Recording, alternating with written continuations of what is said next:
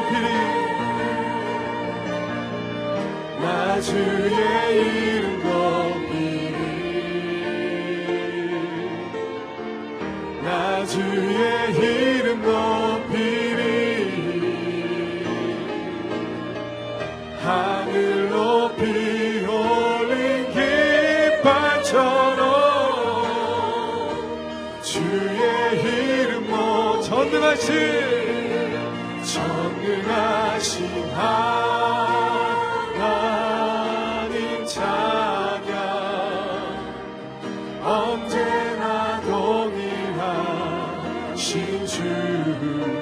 정의하신 하나님 찬양. 영원히 다스리 정의하신 하나님. 정의하신 하나님.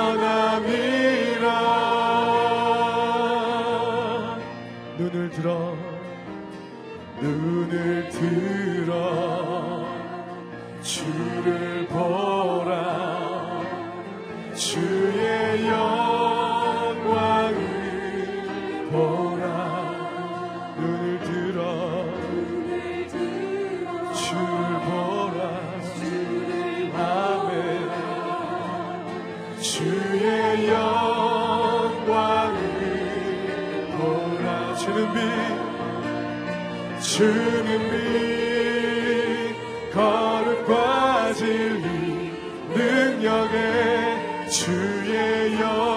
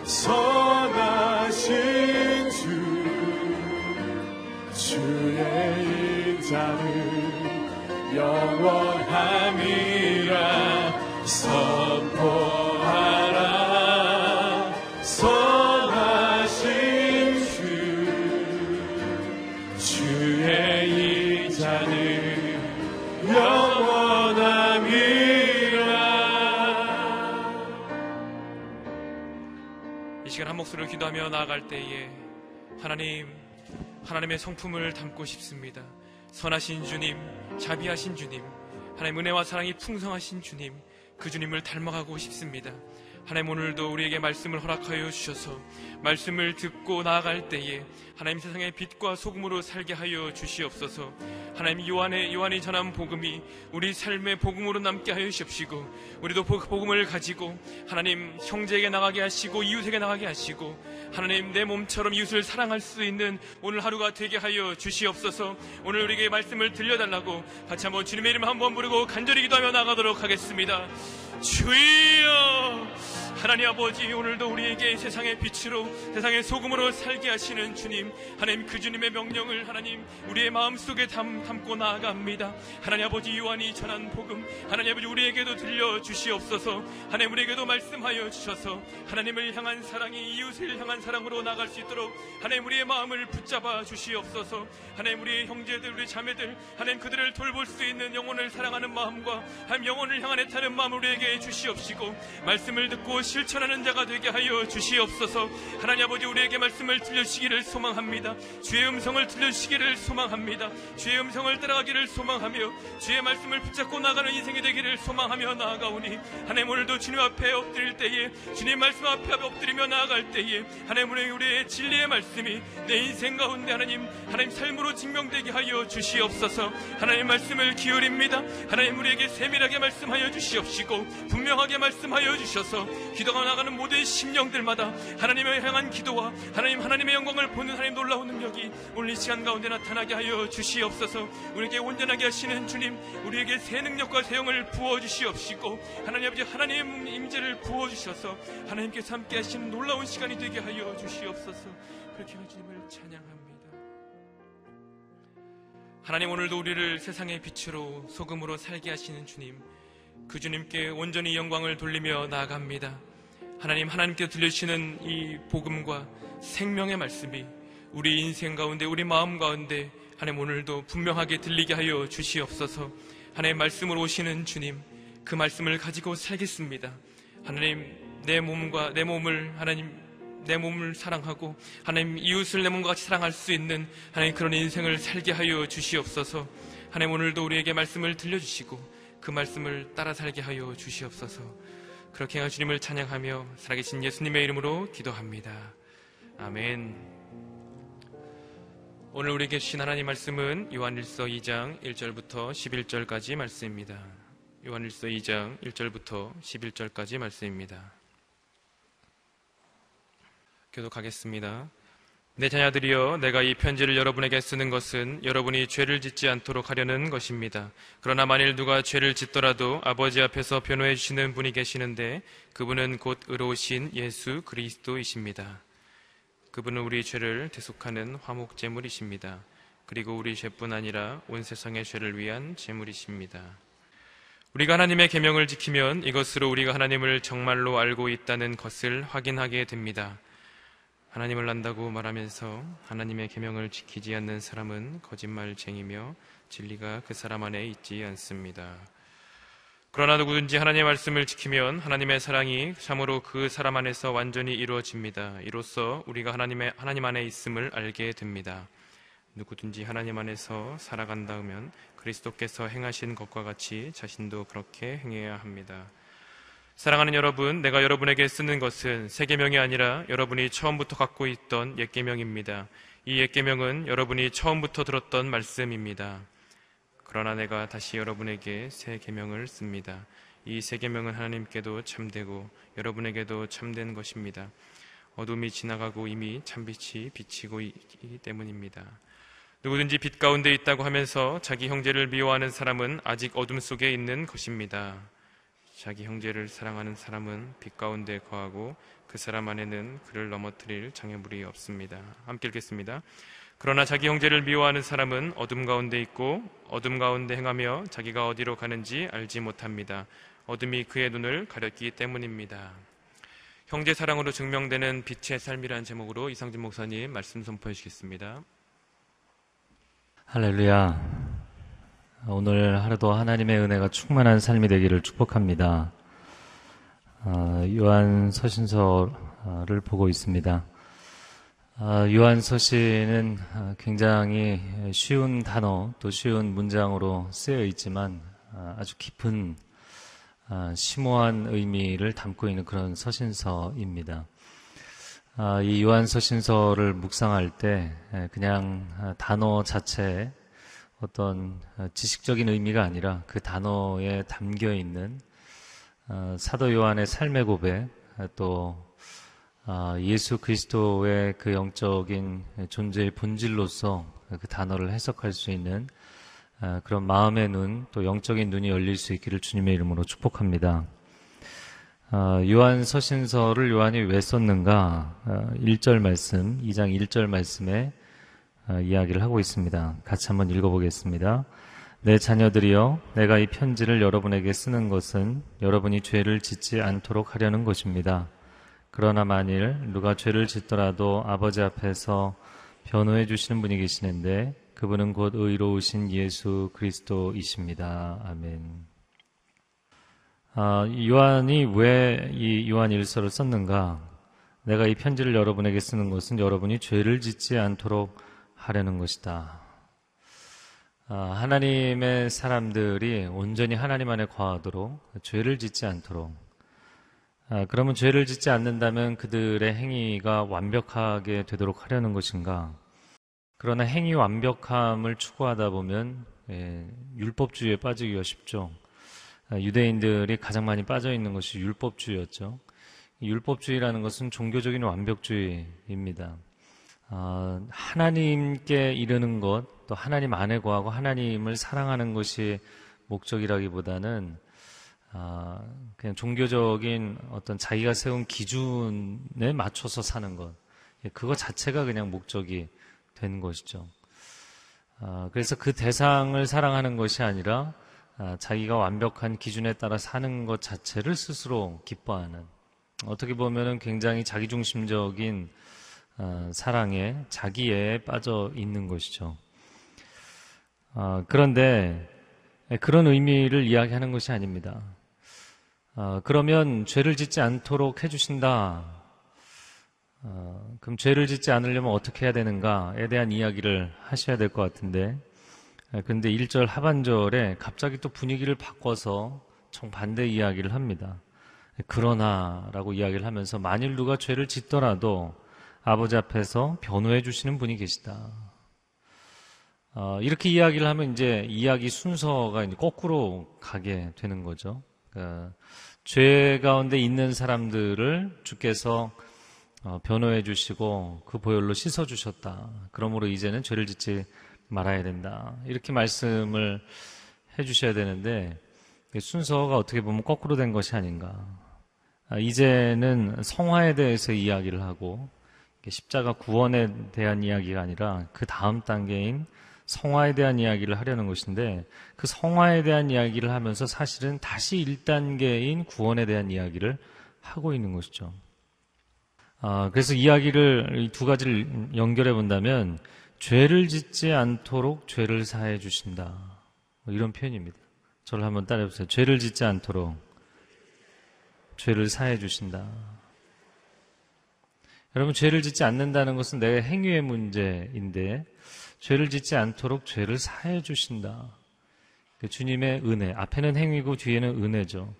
자, 우리가 종교적 율법주의, 종교적 완벽주의에 빠지게 되는 이유는 뭐냐면 행위 완전함에 집중을 할 때, 목표를 할 때 그 완벽한 행위를 위해서 나의 의지, 나의 노력, 나의 애씀, 나의 헌신을 굉장히 많이 강조하는 것이죠. 물론 이것도 필요합니다. 그러나 날마다 하나님의 은혜의 마중물이 아니고는 그 길을 갈 수가 없는 줄로 믿습니다. 예, 차가 아무리 달리려고 해도 연료를 넣어야 달려가는 것이죠. 배가 아무리 어, 여정에 오르려고 해도 어, 미풍이 불고 순풍이 불어야 가는 것이죠. 어, 마치 그런 것입니다. 가늠하다 현장에서 잡힌 여인에게 주님께서 너를 정죄하던 자들이 다 어디 있느냐? 나도 너를 정죄하지 아니하노니 가서 다시는 죄를 짓지 말라. 너가 죄를 짓지 않겠다고 결단하면 내가 너를 용서해 주겠다가 아니었죠. 내가 너를 정죄하지 않는다. 여러분, 사죄의 선언이 그 영혼의 복음이 되어서 그 복음의 능력이 그가 새로운 삶을 살 수 있는 힘이 되는 줄로 믿습니다. 아, 이게 복음이죠. 이 복음의 힘, 은혜의 힘으로 우리 삶이 변화되도록 해주시는 것이죠.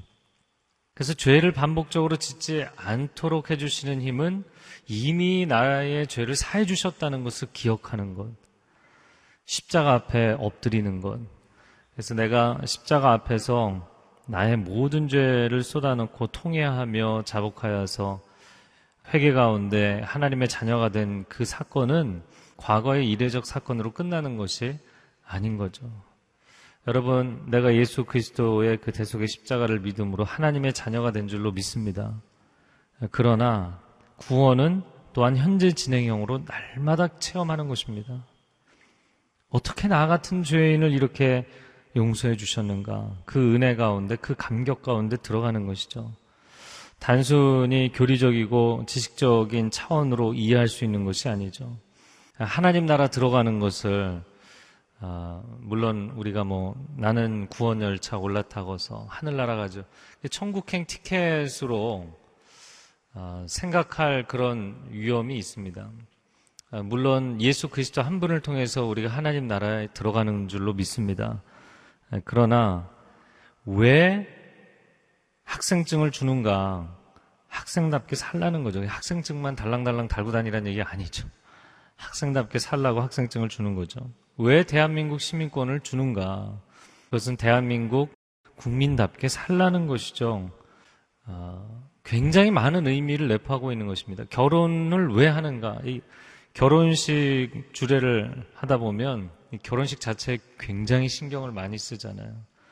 근데 결혼식도 물론 중요하지만 여러분 그 결혼식이 중요한 것은 평생에 함께 사랑 가운데 세워갈 결혼과 가정의 삶이 소중하기 때문이죠.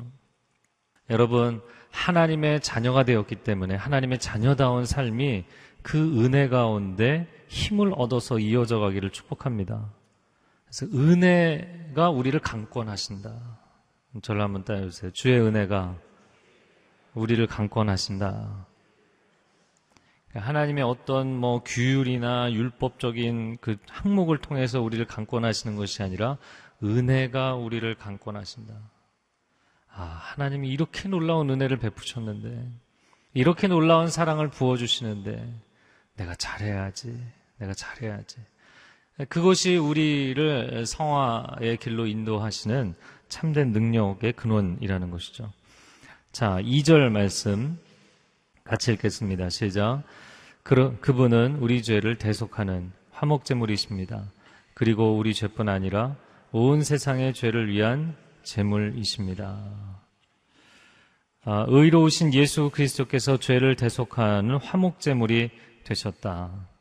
근데 나만 위해서가 아니라 우리 죄뿐만을 위해서가 아니라 온 세상의 죄를 위한 제물이 되셨다.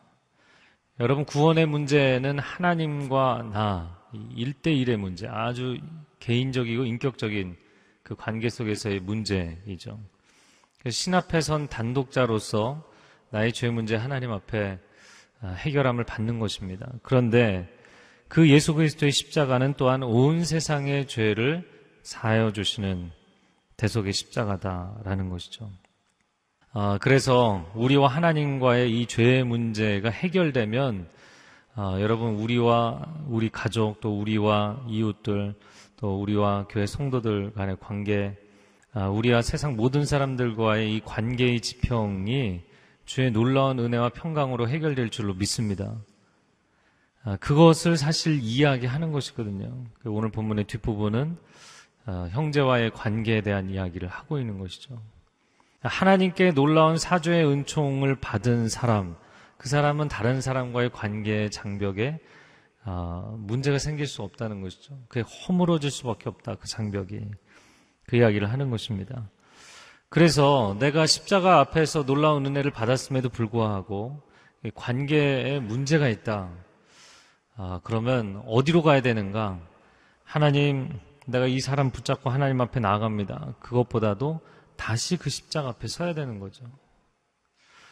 어떻게 나 같은 죄인을 살려주셨는지에 대한 그 복음에 대한 깊은 이해, 깊은 그 은총에 대한 체험, 십자가 위에서 내가 그리스도와 함께 십자가에 못 박혔나니, 내가 함께 십자가에 못 박히는 체험, 나의 정과 욕심을 십자가에 못 박는 체험, 여러분 그 안에서 내가 나의 옛 자아가 죽어지고 새 자아로 새로운 하나님의 형상으로 다시 일어나게 되는 것 그런 십자가의 체험이 있기를 주님의 이름으로 축복합니다. 네, 아, 뭐 아멘을 하시는 분이 많이 없지만 사실은 여러분이 이거를 통과해야만 여러분에게 놀라운 자유와 은총이 쏟아지는 거예요. 우리는 그냥 막 축복을 선언하면 굉장히 좋아하지만 여러분 십자가의 은총을 반드시 체험하시기를 바랍니다. 사실 이것이 우리의 신앙의 시작이고 신앙의 마지막이고 신앙의 모든 것입니다. 십자가의 은총을 알지 못하는 가운데 그냥 어떤 행위의 회복을 위해서 하나님 관계가 회복되게 해주십시오. 내가 그 사람 미워하는 사람 사랑해 주십시오. 아무리 해도 해결되지 않아요. 그러나 십자가를 통과하는 사람은 더 이상 아무것도 문제가 되지 않습니다. 장벽이 되지 않습니다. 미움이 그 마음을 사로잡을 수가 없습니다. 아, 그래서 십자가는 내가 한번 구원받기 위해서 지나치는 통과 의례가 아니라 아, 날마다 그 십자가 앞에서 생을 출발하고 날마다 또 그 십자가 앞에 돌아와서 나의 생을 점검하는 나의 인생의 중심축이죠. 여러분 그렇게 십자가를 붙들고 천성문 앞까지 나아갈 수 있는 성도들이 되시기를 바랍니다. 아, 3절 말씀 같이 읽겠습니다. 시작. 우리가 하나님의 계명을 지키면 이것으로 우리가 하나님을 정말로 알고 있다는 것을 확인하게 됩니다. 아, 1절과 2절은 죄의 문제를 해결하는 것에 대한 이야기를 하다가 3절에 갑자기 계명을 지킨다 이렇게 이야기를 합니다. 아, 여러분 죄를 짓지 않는다라는 것은 또 죄의 문제를 사하여 주신다라는 것은 어떻게 보면 부정적인 영역 또 그분이 나의 죄를 사해 주시는 거기 때문에 소극적인 영역이죠. 아, 그런데 그 3절로 넘어가서 하나님의 계명을 지킨다라는 것은 상당히 능동적이고 긍정적인 측면으로 이야기하는 것이죠. 근데 이 두 가지는 사실 같은 그 신앙의 양면을 이야기하는 것이죠. 아, 그가 정말 하나님을 만났구나. 그가 정말 예수 그리스도의 십자가를 체험했구나. 혹시 어떻게 드러나는가? 그의 삶의 죄의 문제가 아, 선언적으로 해결됐을 뿐만 아니라 실제적으로도 해결되어 가는 것들이 드러나게 돼 있고 그것은 또 다른 측면으로 얘기하자면 계명을 지키는 삶으로 드러난다는 거예요.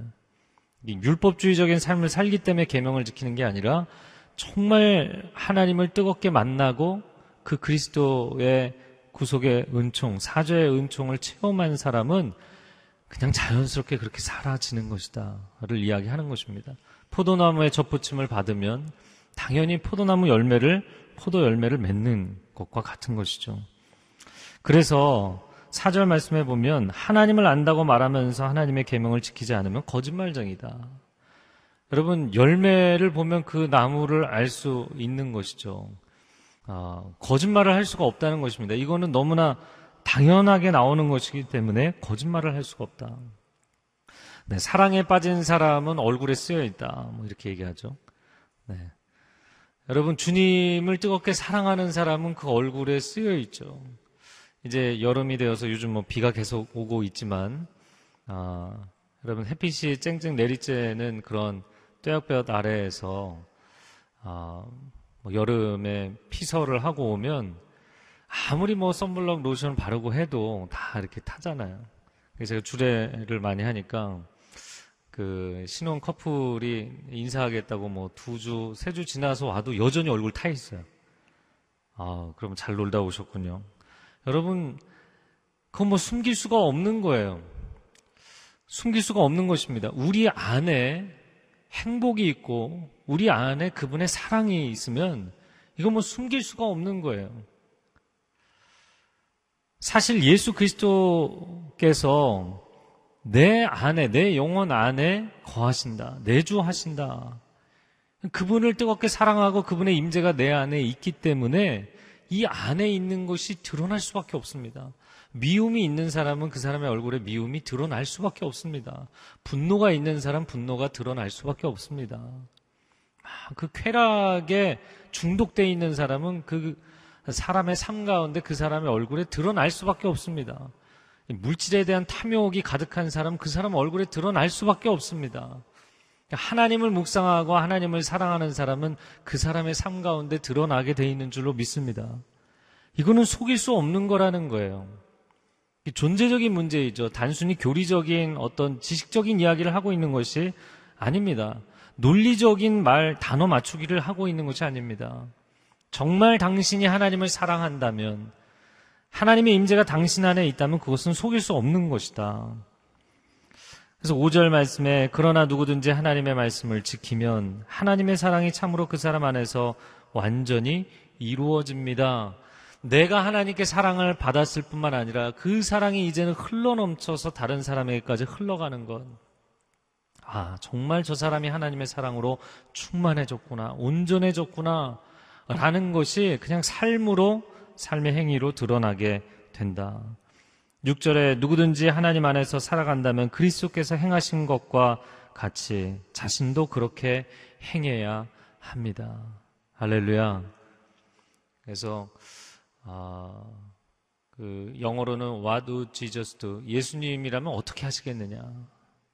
내가 어떤 일을 할 때 예수님이라면 과연 이 일을 어떻게 하시겠는가? 그런 관점으로 살아야 된다는 것이죠. 근데 그런 관점이 어떻게 생기는가? 내 안에 그리스도가 계시기 때문에. 이제 내가 사는 것은 내가 사는 것이 아니라 내 안에 그리스도께서 사시는 것이라. 할렐루야. 그래서 어떤 행위에 초점을 맞추는 것이 아니라 존재의 본질에 초점을 맞추는 것이죠.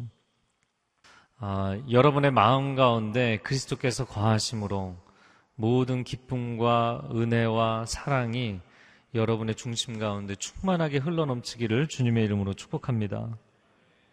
아, 내가 이렇게 살아야지 살아야지 노력하고 결단하고 결심한다고 되지 않아요.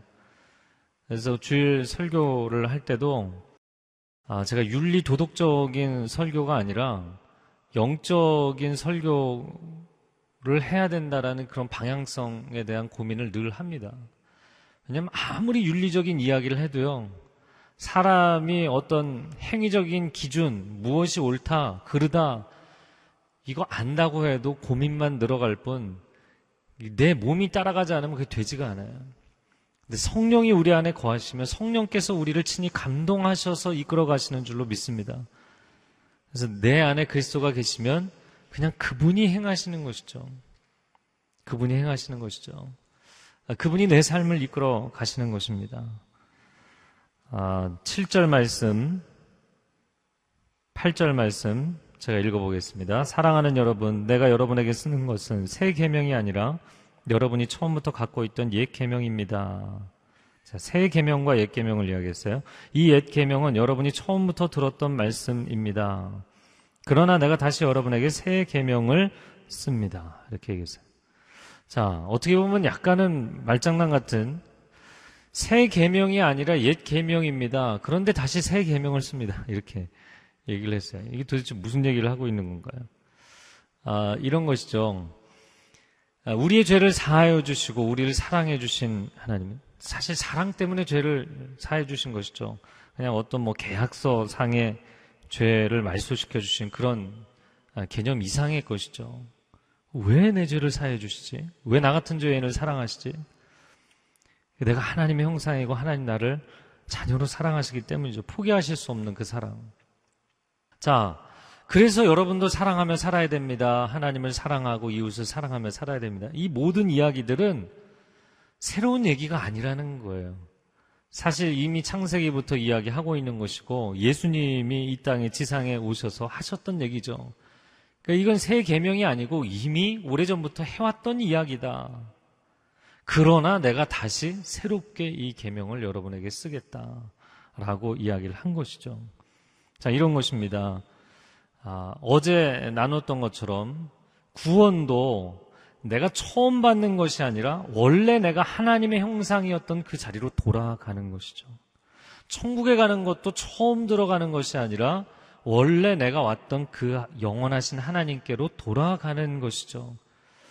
아, 우리가 교회가 부흥하기를 원한다. 부흥을 위해서 기도하고 개인의 심령이 영적인 부흥을 체험하기를 원한다라고 이야기하는데 부흥이라는 말이 다시 일어난다라는 것이죠. 그 얘기는 원래 일어나 있었는데 무너졌다는 것을 의미하는 것이죠. 원래는 이것이 온전한 상태인데 지금 무너져 있는 온전치 못한 상태에 빠져 있기 때문에 다시 본래적인 상태로 돌아가는 것을 의미하는 것입니다. 네. 이게 왜 중요한가? 너무나 중요한 거예요. 그래서 부흥이라는 것은 back to the original, 본래적 상태로 돌아가는 것입니다. 부흥이라는 것은 새로운 상태로 들어가는 것이 아닙니다. 자, 여러분이 내가 이제 하나님을 믿으니까 거룩하게 살아야 되는데, 근데 거룩하게 사는 게 너무 어려운 거예요. 말씀대로 사는 게 너무 어려운 거예요. 이걸, 이걸 이렇게 꼭 다 지켜야 되나? 어, 그래서 적당하게 타협하기를 원하는 사람들도 많죠. 중간에 포기하는 사람도 많습니다. 그냥 종교적인 자기 합리화에 빠지는 사람들도 많아요. 그런데 사실 그런 문제가 아니라는 거죠. 내가 지금 가는 이 거룩의 길은 처음 가는 길이 아닌 거예요. 원래는 우리가 그렇게 사는 것이 마땅한 자리로 돌아가는 것입니다. 할렐루야. 네. 원래 그게 정상적인 상태예요. 원래 하나님 그렇게 우리를 만드셨어요. 원래 우리는 그런 존재였어요. 그런데 원수 사단이 우리에게 거짓말을 함으로 인해서 우리를 무참히 무너뜨린 것이죠. 물론 우리도 동조한 것이고요. 하나님은 우리가 본래적인 상태로 회복되기를 원하시는 줄로 믿습니다. 그래서 아, 내가 이렇게 거룩해, 사, 거룩하게 사는 것은 불가능한 것이야. 어, 이건 너무 공부해야 될 양이 많아. 너무나 해야 될, 어, 빼야 될 진도가 많아. 라고 생각하지 마십시오. 여러분, 내 안에 예수 그리스도께서 거하시면 사도 바울이 그런 이야기를 했죠. 너의 안에 그리스도의 형상이 회복되기까지 내가 다시 해산하는 수고를 한다. 여러분, 이 그리스도의 형상이라는 표현이 사실 하나님의 형상이라는 표현에서 나온 것이죠. 성령 충만하면 성령의 열매가 맺는다라고 이야기를 하죠. 성령의 아홉 가지 열매. 그래서 갈라디아서 5장의 그 본문을 가지고 어, small group 성경 공부를 한다면 어, 나는 이 아홉 가지 열매 중에서 어떤 열매가 특별히 나에게 하나님이 주신 것인가? 또 나는 어떤 열매가 가장 부족한가? 뭐 이런 것들을 나누게 합니다. 그러나 사실은 정직하게 이야기를 하자면, 성경적으로 이야기하자면, 성령이 내주하시면 그 아홉 가지 열매가 사실은 내 안에 원래 영적 DNA로 있는 거예요. 그게 다시 살아나게 돼 있는 것입니다. 할렐루야. 네, 지금 굉장히 기쁜 소식을 드리는 말씀이에요. 야, 나랑 이 성품은 전혀 상관이 없는데 아니라는 거예요. 원래 있는 것이에요. 본래적으로 있는 것입니다. 이 본래적이라는 아, 단어는 내재적이다. 원래 내 안에 있는 것이다. 라는 의미예요. 선천적이다. 타고난 것이다. 라는 거예요. 내게 없는 성품을 지금부터 내가 신앙생활을 하니까 하나씩 훈련해서 만들어 가야지가 아니라는 거예요. 원래 하나님이 주신 성품이에요. 할렐루야. 그래서 사도 요한 같으면 이 사람 굉장히 다혈질적인 사람이었잖아요. 매 화를 내고 성급하고 성미 마른 사람이었습니다. 어, 내가 어떻게 저런 사람들을 사랑하지? 아니요, 그렇지 않아요. 성령이 내 안에 거하시고 예수 그리스도가 내 안에 거하시는 순간 내가 이렇게 사랑이 많았나? 내가 이렇게 극률이 많았나? 내가 이렇게 눈물이 많았나? 를 알게 되는 거예요. 여러분, 모세가 얼마나 어, 성급한 사람이었습니까? 얼마나 화를 내는 사람이었습니까? 자기 기준에 맞춰서 아닌 사람을 때려서 죽이기까지 했던 사람이잖아요. 그런데 그 모세가 하나님께 완전히 사로잡혔을 때 온유한 사람이 되었더라. 지상에 그와 같이 온유한 사람이 없었다. 그래서 여러분의 개인의 성품의 문제, 지금 제가 지금 행위의 문제를 얘기하는 게 아닙니다. 어떤 행위의 문제, 내가 이런 행동을 해야지, 내가 이런 사람도 용납해야지, 내가 이런 일도 해야지. 여러분 어떤 계명을 지키는 문제가 아니라 지금 내 안에 이미 그러한 성품이 있기 때문에 이게 살아나기만 하면 되는 거예요. 아, 저를 한번 따라해주세요. 나는 하나님의 형상입니다.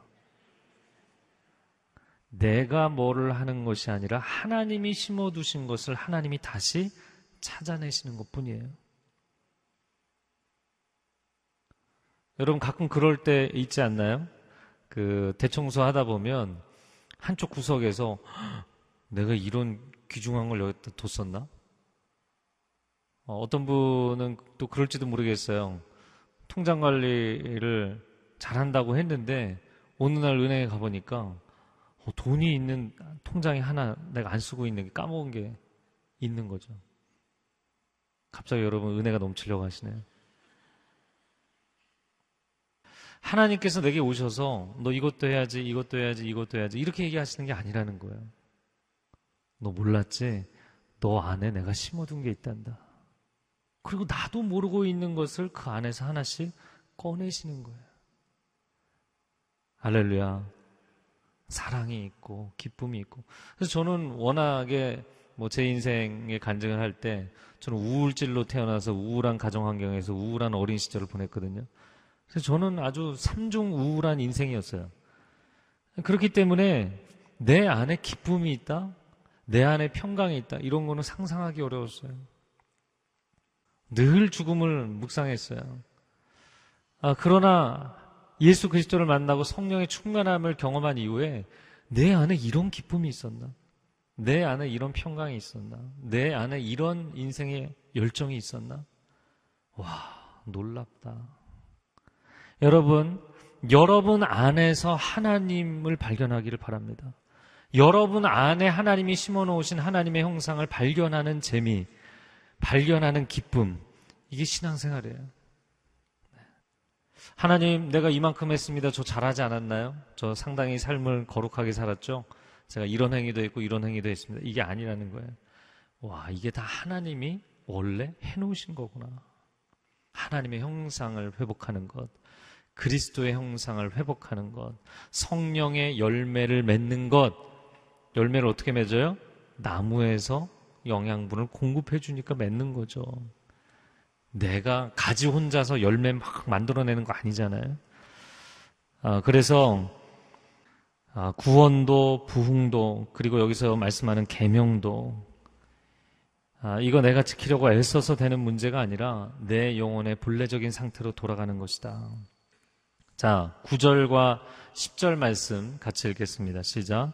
누구든지 빛 가운데 있다고 하면서 자기 형제를 미워하는 사람은 아직 어둠 속에 있는 것입니다.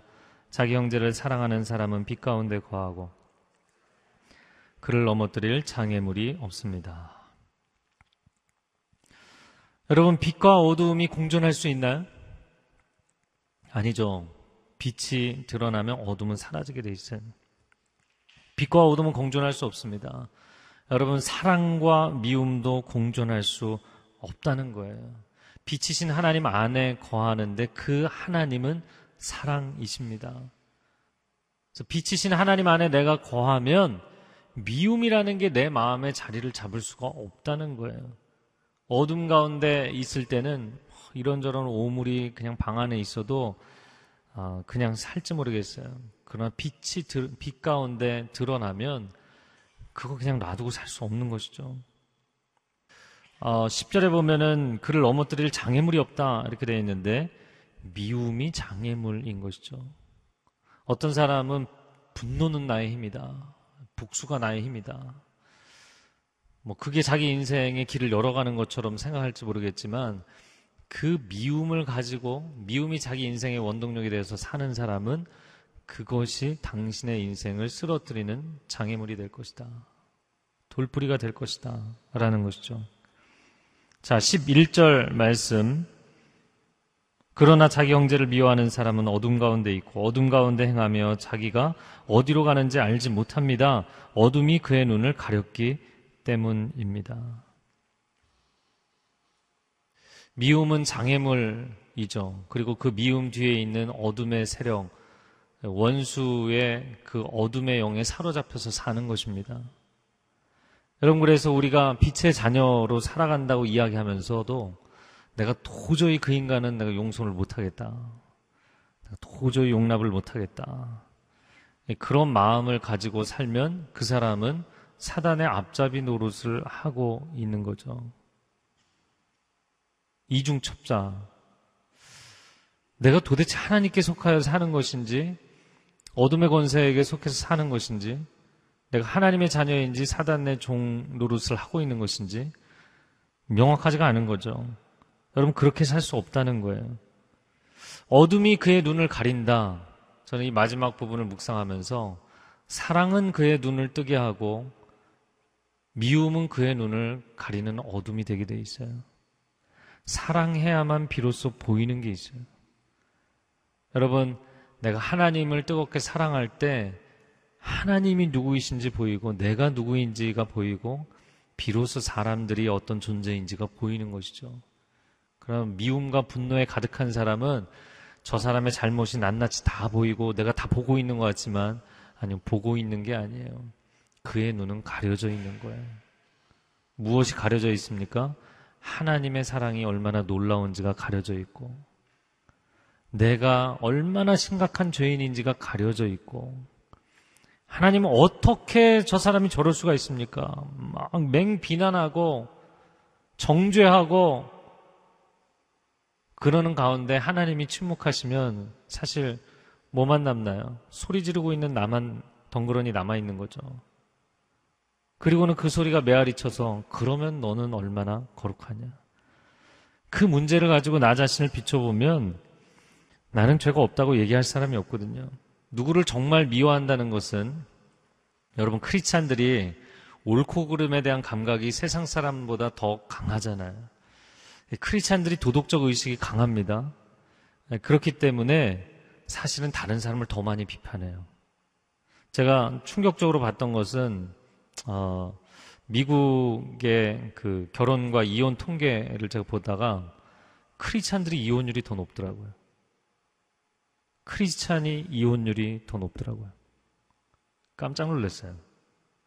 여러분 한국 사회 같은 경우 크리스찬들이 아마 정확한 통계는 모르겠지만 연예인들도 크리스찬 연예인들이 자살률이 굉장히 높았어요. 왜 크리스찬들이 다른 사람을 용납하지 못하는가? 왜 자기 자신을 용납하지 못하는가? 이 옳고 그름에 대한 기준만 강하지 사랑이 보이지 않기 때문이에요. 사랑의 주님이 보이지 않으면 그 사람은 어둠 가운데 살 수밖에 없어요. 남만 용납하지 못하는 게 아닙니다. 자기도 용납하지 못해요. 하나님의 기준은 여기인데, 아, 나는 이렇게 비참하게 사는구나. 하나님은 완전하신데, 아, 나는 이렇게 불완전하구나. 여러분, 이 간격을 해결할 수 있는 것은 율법주의로 종교적인 완벽주의로 자기 자신을 다그치는 것으로 해결되지 않는다는 거예요. 그냥 그 사랑과 은혜가 폭포수와 같이 부어져야만 그 힘으로 밀고 가는 줄로 믿습니다. 그래서 날마다 은혜 가운데 들어가셔야 돼요. 할렐루야. 아, 그래서 내가 너무 똑똑하다 이렇게 생각하시는 분들은 약간 나사를 몇 개 풀고 사셔야 돼요. 사실은 굉장히 많이 풀려 있는 거거든요. 본인이 모를 뿐이죠. 하나님이 붙잡아 주셔서 사는 것이고 하나님의 은혜로 사는 줄로 믿습니다. 아, 자기 의의 기준 위에 세워놓은 사랑. 사랑인 것 같지만 사실은 기준에 맞으면 사랑하고 기준에 맞지 않으면 사랑하지 못하는 이건 참 사랑이 아니죠. 내 형제는 사랑하고 원수는 미워하는 이것도 온전한 사랑이 아니죠. 내 자녀를 사랑한다고 이야기합니다. 내 남편, 내 아내 사랑한다고 이야기합니다. 그런데 사랑하는 만큼 막 미워지고 분노하게 되고 좌절하게 되고 자식 사랑하다가 보면 어, 내가 너를 끔찍이 사랑한다. 근데 어느 날 보면 막 분노하고 있어요. 내 자신이 괴물처럼 변해가고 있어요. 도대체 내가 뭘 하고 있는 거지? 이게 사랑일까요? 우리는 사랑한다고 이야기하지만 온갖 변질된 사랑에 빠져 있죠. 이 시간 함께 기도하겠습니다. 여러분, 토요일입니다. 비도 많이 옵니다. 하루 종일 가족과 집에 계셔야 될 가능성이 높습니다. 오늘 하루를 어떻게 사시겠어요? 간만에 가족들이 모여 있으면 좋다가도 싸우죠. 이 시간 가슴에 손을 얹고 기도하십시오. 하나님, 내 안에 온전한 사랑이 없습니다. 내가 새벽을 깨우고 내가 열심히 신앙생활 하기 때문에 그래도 비교적 나는 거룩하게 사는 편이 아닌가. 하나님은 지금 상대적인 기준의 신앙을 이야기하시는 게 아닙니다. 절대적인 하나님의 사랑을 우리 안에 부어주심으로 우리 영혼이 치유되고 변화될 지어다. 하나님의 아들, 딸들이여 하나님의 은총으로 충만케 될 지어다. 주여 삼창 기도하며 나아가겠습니다. 주여, 주여, 주여. 오 할렐루야 하나님 이 놀라운 사랑이 우리에게 부어지는 은혜가 있게 하여 주옵소서. 내 힘으로 갈 수 없습니다. 아무리 배가 멀쩡해 보여도 내 힘으로 노져서 저 태평양을 건너갈 힘이 없습니다. 성령의 바람이 불게 하여 주옵소서. 놀라운 그리스도의 사랑이 내 안에 충만히 임하게 하여 주옵소서. 그 은혜를 체험하는 하나님의 사람들, 그 사랑을 체험하는 하나님의 사람들, 그 하나님의 놀라운 구원의 계획을 경험하는 하나님의 사람들이 되게 하여 주시옵소서. 나의 나 된 것은 하나님의 은혜라. 하나님 사도와 우리 교리적으로 논리적으로 지혜로운 사람이었기 때문에 복음을 증거한 것이 아니라 나의 나 된 것은 하나님의 은혜라. 나 같은 죄인 살리신 죄수의 괴, 괴수되는 나 같은 죄인을 살리신 주의 은혜가 놀랍다는 것을 고백하는 인생이었기 때문에 그가 복음의 사람, 사랑의 사도가 된 줄로 믿습니다. 하나님 우리 안에 이 사랑이 체험되게 하여 주옵소서. 이 사랑이 넘치게 하여 주옵소서. 이 놀라운 사랑으로 우리 가정을 회복하여 주시옵소서. 가정 안에 치유와 회복이 있을지어다. 믿음의 공동체 안에 치유와 회복이 있을지어다. 그리스도의 사랑이 우리 안에 충만케 되게 하여 주옵소서. 하나님은 사랑이십니다. 하나님은 사랑이십니다. 예수 그리스도의 십자가는 사랑의 능력입니다. 치유의 능력입니다. 용납의 능력입니다. 오 하나님 관계에 무너졌던 영역들이 회복되고 놀라운 하나님의 치유와 회복이 일어나게 하여 주옵소서. 용납하지 못할 사람이 없고 아버지 미워할 사람이 없고 함께 연합하지 못할 사람이 없는 하나님의 놀라운 사랑이 우리 가운데 부어지는 역사가 있게 하여 주옵소서. 하나님의 임재 가운데 들어가게 하여 주옵소서. 하나님의 다스리심 가운데 들어가게 하여 주시옵소서. 하나님 그렇게 우리를 인도하여 주옵소서. 아멘. 아멘. 아멘. 사랑하는 주님, 그냥 너는 내 안에 머물라 말씀하십니다. 뭔가를 너무 열심히 하려고 애쓰지 말고, 내 자녀를 사랑한다고 내 자녀에게 너무 과도하게 윽박 지르지 말고, 남편을 사랑한다고 아내를 사랑한다고, 그의 신앙이 물론 성숙하기를 나도 원하지만, 너의 사랑이 과도하여서 그를 윽박지르고 강요하고 강압하는 것을 내가 원하지 않는다. 그러나 나의 사랑이 너희 안에 충만하면 그 사랑이 역사할 줄로 믿노라. 오 하나님, 하나님의 놀라운 사랑이 우리 안에 부어지게 하여 주옵소서. 나 같은 죄인 살리신 주 은혜 놀라와 잃었던 생명 찾았고 광명을 얻었네. 그 사랑을 알지 못하던 때는 나는 눈먼 소경에 불과했지만 내가 세상을 다 알고 사람들도 다 파악하고 알고 있다고 생각했지만 그러나 나는 눈먼 사람이었습니다. Amazing Grace 놀라운 그 은혜와 사랑을 깨닫고 나서 이제야 눈을 뜨게 되었습니다. 이제야 참 세상이 무엇인지 알게 되었고, 이제야 인생을 사는 것이 무엇인지 알게 되었습니다. 하나님의 사랑으로 살게 하여 주시옵소서. 이제는 우리 주 예수 그리스도의 은혜와 하나님 아버지의 극진하신 사랑하심과 성령의 교통하심이 오늘 그 사랑 안에 거하며 살기를 소원하는 그 사랑의 폭포수 아래 머물러 있기를 원하는 귀한 하나님의 백성들 위해 이들의 가정과 믿음의 공동체 위에 땅끝에 주의 복음을 증거하는 귀한 선교사님들 위해 이제로부터 영원토록 함께하여 주시기를 간절히 축원하옵나이다. 아멘.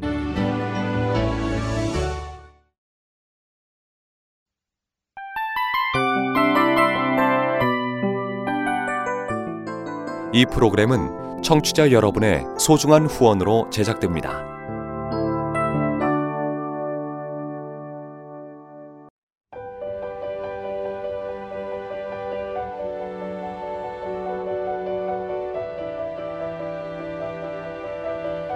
세상에는 수많은 교회들이 있지만 더 깊이 있는 말씀 강해를 찾기 위해 크기로만 교회를 선정하지 않습니다.